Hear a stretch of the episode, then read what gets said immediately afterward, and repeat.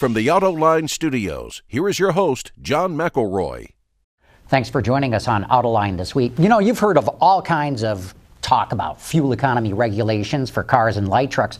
What about heavy trucks? It's really starting to step up. The Obama administration just passed phase two, which is going to have a 36% reduction in fuel consumption by heavy trucks by the year 2027. But but how's the industry going to do that? What kind of technology and components? And can trucking industries even afford all this technology? We're getting into that today because I've got three experts on the field.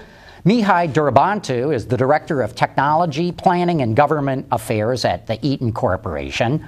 Tom Manganella oh, is with the law firm Warner Norcross and Judd, where he's the chair of their automotive industry group. And Brian Pohl is the president of Pohl Transportation, a trucking industry itself. And thank you all for joining us on Autoline this week. Thank you, John. Thank you. Brian, we're seeing all kinds of technology coming into cars to significantly boost their fuel economy. Sure. Phase one, we've sort of run through that. As I just indicated, the Obama administration is now proposing phase two. My question to you is how's it look from somebody's vantage point that has to buy all this technology? Can you afford it? At this point, um, no, because we don't know what it's going to cost. Um, the estimates are anywhere from ten to thirty thousand dollars per truck. Per truck. That's a lot of money per truck, and just to on, add to it. Sure, and that's on projections out to 2027, when a lot can happen between now and then. And a lot of the technologies are unproven at this point. Um, Mihai can probably talk better about the heat reduction or the heat uh, capture to improve the fuel economy, but that's an unknown uh, technology at this point if it's going to work. Um, is applicable, applicable to long haul trucking? Is it going to do to work over time? Does it have the durability? So there's just a lot of questions going on that we don't have the answers to. Now, phase one increased the price of the engines alone significantly. I want to say it was something like $6,000 per engine. About 12 it costed us. Oh, 12 is what it actually ended. It. Now, were you able to make that back in fuel economy savings? No. Whoa, Unfortunately, our customers had to absorb some of it. And we have a, a, good customer base that understood what was going on, and they keep, they keep up with the industry. They, they realized that the, the cost of um, trucking itself had increased. So they were willing to, to contribute some higher rates to alleviate some of the pain that we were feeling. So, Mihai, at the Eaton Corporation, how are you looking at all this? Well, um, we have been in the business, and, and probably a lot of our competitors and uh, um, our, our, certainly our customers uh, have been in the business of trying to drive fuel efficiency for, for quite a while. Uh, in the past, it's been the cost of fuel that has been a driver. It continues to be. Even the, today, the cost of diesel might be lower than it was uh, many years ago, even when uh, phase one uh, w- went into effect. Uh, but we do know that, that, that fuel is a, um, a high cost. So efficiency, fuel efficiency has always been uh, important. And I think the industry is responding with a number of technologies. Automation is by far uh, an, important um, uh, technology in terms of saving fuel, although it started really as a driver comfort or driver uh, safety uh, type of uh, technology, but now coupled with what's happening on the engine side, where uh, you have more efficient combustion, but also running the engine at much lower speed, automation now becomes the natural um, technology solution for um, high efficient um, uh, trucks. There, there, there is a lot happening, and some technologies are proven, some technologies are in the market today, and uh, some technologies uh, are uh, more futuristic. Um, as you said, Brian, waste heat recovery has still to um, show its promise in, in, in, the market and then become a reliable technology so that it actually delivers the goods without stranding the trucks on the side of the road. But overall, we're optimistic. We are feeling this regulation as a driving force in, uh, in, in, the um, uh, supplier um, community and the OEM community uh, that maintains this focus on fuel economy. And, you know, our industry has been on a forced march for about 15, 20 years in terms of emissions and reduced emissions.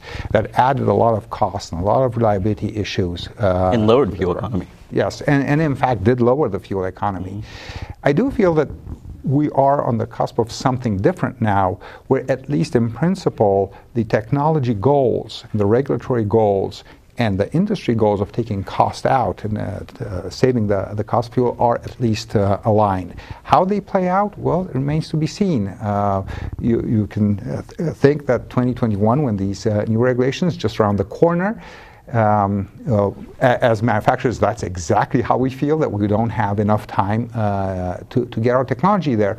But on the other hand, there all these companies do have things in their technology stables that are uh, ready to, uh, to be put out and to mature uh, in, in, the field and, and show their value. Tom, how do you see it? Well, I'm not going to comment on w- w- the operators or the, or the technology, but I think uh, as the need for this increases more and more, we're going to have to have um, driver education and we're going to have to have commonization of state legislation. Because right now, if you're running a truck from Michigan to Florida, um, uh, just on I 75, you're going to run into six different laws uh, regarding um, uh, the distance between trucks. And if, and if the goal, if one of the goals, for instance, is to move to platooning, where you, where you run several trucks in a row, um, some experts have told me that they can run them at 75 miles an hour, three feet apart, uh, so you're talking about a whole new technology coming in where you can ele- electronically it's not new tether technology. trucks together. It's right here and it's right now. And what happens is, uh, think of a Bluetooth. Uh, if you have a Bluetooth system in your house, uh, where your phone controls your stereo, um, this is Bluetooth technology where the lead truck the, the Bluetooth signal from the lead truck will be transmitted to every single truck in the platoon. So everybody accelerates at once, everybody brakes at once, everybody keeps exactly the same speed, and the vehicles using what's in cars right now, this distance sensing technology, keeps those vehicles three feet apart. So basically, what you have is a freight train, only instead of on rails, they're on wheels. Um, but right now, the distances that are allowable between truck, you know, from truck to truck varies anywhere from some states that have no statute, some states that have statutes that say you have to allow a car to pass and get in between two trucks. Some states have 150 feet, 250. One state goes up to 500 feet. You can't have two trucks within 500 feet. That's all got to be changed. okay, but what's the advantage of this platooning from a fuel economy standpoint? Depends on who you, what the research is, but it's anywhere from 10 percent for the trucks in the middle to 5% for the lead truck.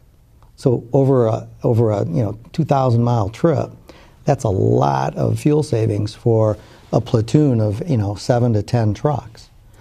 But you've got to now you've got to educate people because if that platoon's going down the road at 2 a.m. with with maybe you know theoretically two two awake drivers, the driver in the lead and the driver in the tail, and all the drivers in the middle are, you know, they're asleep. They're asleep. Um, if, if some guy is driving down the road in the left lane at 66 miles an hour and those trucks are coming down in the same lane at 75, they've got to learn how to pull over. I mean, you've been to Europe a lot, John, I know. Just think of the way people drive on the Autobahn as compared to the way people drive on I 75 you know, somebody will get in the left lane on I-75 and they'll go 65 miles an hour, and people will end up passing them on the right. No more of that. So I think we need to have driver education. We need to have law enforcement enforcement of what it means to be in a passing lane, what it means to be in the center lane, what it means to drive in the right lane. Um, Tom, I say lots of luck on that one. I, I was taught that in driver's ed, and that was many moons ago. When, when was people last, still haven't learned how to do it. When right. was the last time a law enforcement officer tried to enforce it? I think we're going to have to move in that direction, where education yeah. and enforcement. That, that, might start to move it. But uh, Brian, what do you think? Platooning is that? Uh, I mean, you're the guy that's whose trucks presumably would be all platoon. Does this make sense to you for from a fuel economy standpoint? From a fuel economy standpoint, anytime we can get a 10% to 5% improvement, we're more than happy. My fear as a um, trucking company owner is the safety factor. It's going to take one accident of a vehicle, a car getting in front of that lead truck and causing the rest of them to just cascade and have a huge, horrendous accident.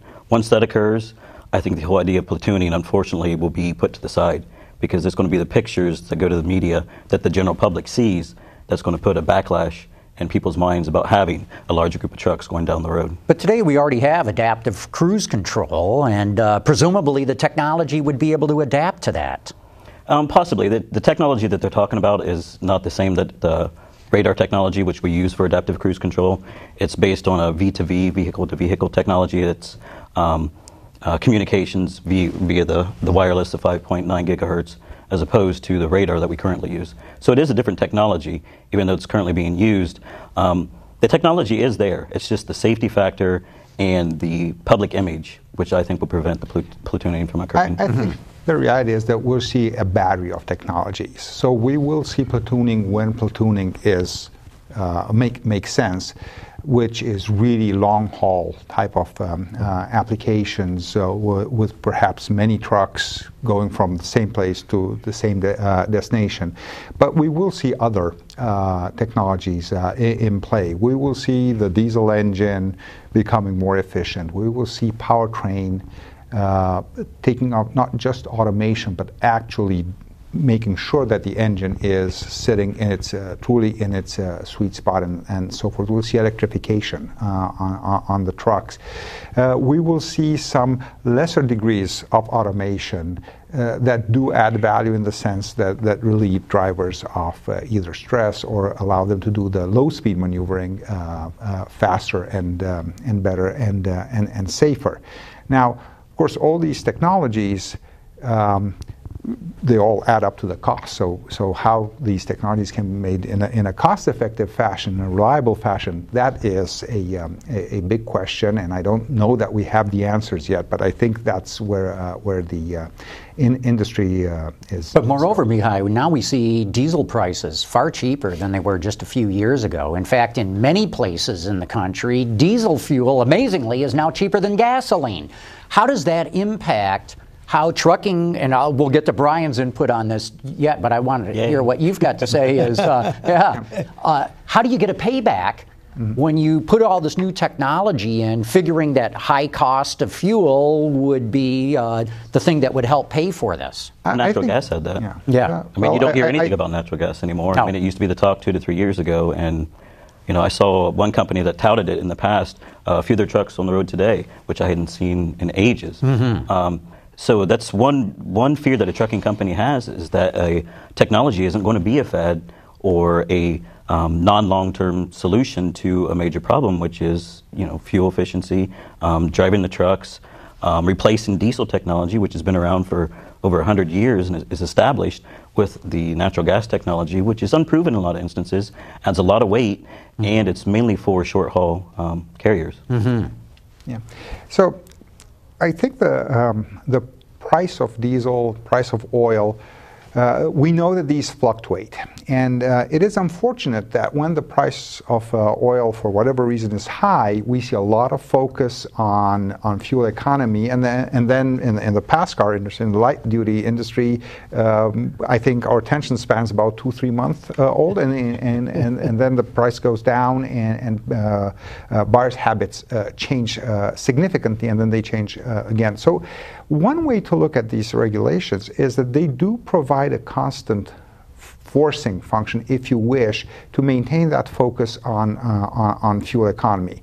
Now, from a political perspective, the focus is really CO2 emissions, which have nothing to do uh, with the price uh, uh of, um, uh, of fuel. But from commercial perspective, from the cost of transportation, uh, one I would say beneficial effect of the regulation is that it maintains the industry's focus on reducing uh, reducing fuel, so that when fuel costs do go up, then the technology uh, is there, as opposed to turning on and off the innovation machine based on the fluctuations of, uh, of fuel prices. Mm-hmm. Tom, uh, you, you, seem to be mostly focused on autonomy here as, mm-hmm. as the way to get this fuel efficiency. You talked about platooning. But in fact, if we can, as a country, attack the transportation system as a system, there's probably more gains to be made than trying to improve each individual truck on the road. Uh, where, you've talked about platooning. Where do you see the whole issue of autonomy going for trucks?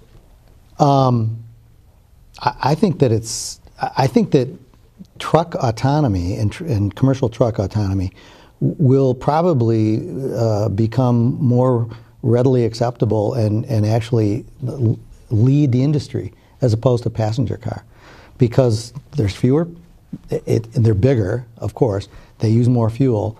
Um, manpower, is, as I understand it, is, is uh, a big concern right now, getting drivers, uh, um, uh, qualified people.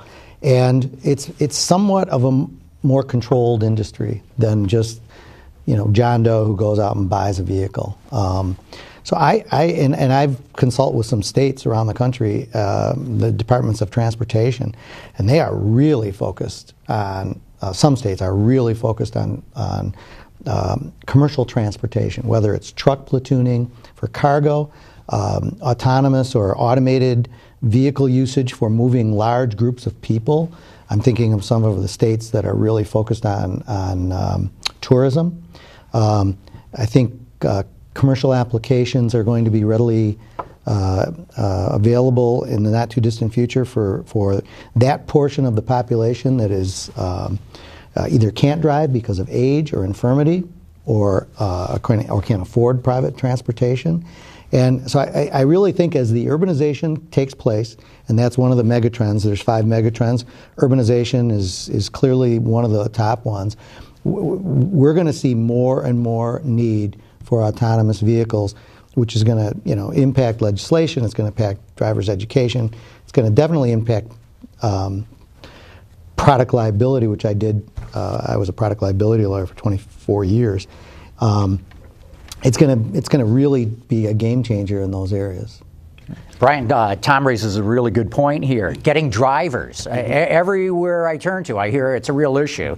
In fact, it's an issue in the rest of the auto industry trying to get talent, but I understand in the trucking industry that's a real issue. Couldn't autonomy help in that regard? I think it'll hurt it.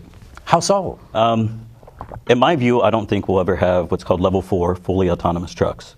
Um, the reasons being the general public won't stand for it. Um, I think a, a, number was out of two thirds of the driving public doesn't want driverless trucks. Um, you got to think about it. There's 3.4 million truck drivers in America. Um, what's going to happen to those when those jobs are eliminated? What are they going to do at that point? Um, so I think there's going to be a big fight from the drivers themselves, the associations involved with the, the drivers, like OIDA, the Owner Operators mm-hmm. uh, Independent Driver Association, and the unions are going to fight it, I believe. Um, you also have some of the OEMs. Freightliner said it will not produce a level four truck, fully autonomous truck. It's already stated that already. And then finally, you have the safety, ad- safety advocates that I think will be very, very much against autonomous trucks. Um, and as far as driver recruitment, if you have level three trucks, um, why would I, as a truck owner, pay $30,000 for a semi autonomous truck that can drive at times down the road without the driver having control, but then still pay for a driver to be in the truck? Where am I going to get the return on investment? In addition, the semi autonomous trucks reduce driver fatigue and they increase safety, but the two biggest driver complaints are that they don't get paid enough and they don't get home enough. So the semi-autonomous trucks don't correlate to the needs that the drivers are having right now. And also, I think that um, if I was a uh, you know young man trying to find a job for the rest of my life, why would I enter the trucking industry to be a driver when there's this this specter or a possibility that trucks would go fully autonomous? Who's going to enter an, an industry that may go obsolete? Mm-hmm. Why would I want to do that? To be like somebody, uh, I don't know, a harness maker back when you know, people were dri- using horses when they, the cars were coming around. Mm-hmm. It, it's going to go out of style. It's not going to be um, possible for somebody to keep that forever. If that's the perception now, I'm not saying it's going to happen. I don't right. think it's going to happen. Yeah. So I think it's it's actually bad for the trucking industry in terms of driver recruitment. Mm-hmm. Yeah, very interesting. interesting. I, I, think on top of that, you also have to look at one of the effect of the uh, greenhouse gas uh, regulations is that it will focus industry investment along fuel efficient technologies in a relatively conventional um, architecture. Um, and frankly speaking, there are limited R&D resources. And uh, I think what's going to happen with phase two and with similar uh, legislation coming up in Europe, for that matter, uh, it will just drive most of the investment into the things like the uh, truck aerodynamics, the engine efficiency, the powertrain efficiency, electrification, and, and, and, and so forth. And that, by implication, means there will be less resources against uh, some of these more perhaps game-changing technologies, but that also have high adoption risks and, and limitations. Very interesting. Tom, what do you make of it? I mean, uh, Well, I, I, I, I agree with the focus on the energy saving. The, the I don't want to call it the low hanging fruit because I understand it's very t- complicated, but I really think that the technology that the trucks are going to use eventually is already going to be developed, and it's going to be developed and used in passenger cars. That I think is is going to be coming down the road, no pun intended, a lot a lot faster than most people in the general population think. And I think it's it's not going to be a major leap to take that technology and, and use it on on commercial vehicles instead of passenger vehicles or light trucks. And I also think that um, the adoption rate, I, I, public perception, to to address your concern, is one thing right now. But with education and when the safety advocates in particular realize that these trucks are eventually going to be safer, um, much safer than a than a truck driver driving, you know, for eight hours um, with with potentially, you know, bad dietary or, you know, there was a there was just an article in the paper about a driver that drove eight hours to get to his job so that he could then drive 10 hours, and he resulted in, in an accident, um, injuring a very famous comedian. Um, I, I think the safety is going to go up, and I think the acceptance rate is going to be um, accelerated a lot faster than people think. So. I, I, would agree with Tom only because, uh, in, in, this regard, uh, the public hasn't seen any autonomous cars, and conceptually they're against it because they haven't seen it. But I've seen a conversion, if you will, take place in a matter of minutes when people are exposed to autonomous cars. I don't know about autonomous trucks. That's that's a whole different scale. but nonetheless, when they experience some of these autonomous cars that are from the R&D departments, they're not in the showrooms right now. But nonetheless, and, and my wife being one in particular who just after a few minutes of experiencing, hey, it uh, automatically slows up, speeds down, or uh, speeds up, slows down, makes turns safely, and all that. I mean, it, it takes very little time for people to become much more com- comfortable with the concept than just hearing about it. Sure, but you also have to think um, the trucking industry has a major problem right now. Right now, in terms of image, um, the general public um, thinks negatively of trucks. Um, they see them as the, these large vehicles going down the road. The one advantage we have at this point is we can personalize the vehicles somewhat because there's a driver in them. Um, the Truckload Carrier Association has a, a very effective um, image campaign going on right now where they're, they're, they're putting trailer wraps on the trailers showing a child and saying, My mother or my father drives this truck. Hmm. So the minute you take out the driver, it depersonalizes that vehicle, creates it into um, a Class 8 Christine from the Stephen King novel, when I think of it that way, barreling down the road.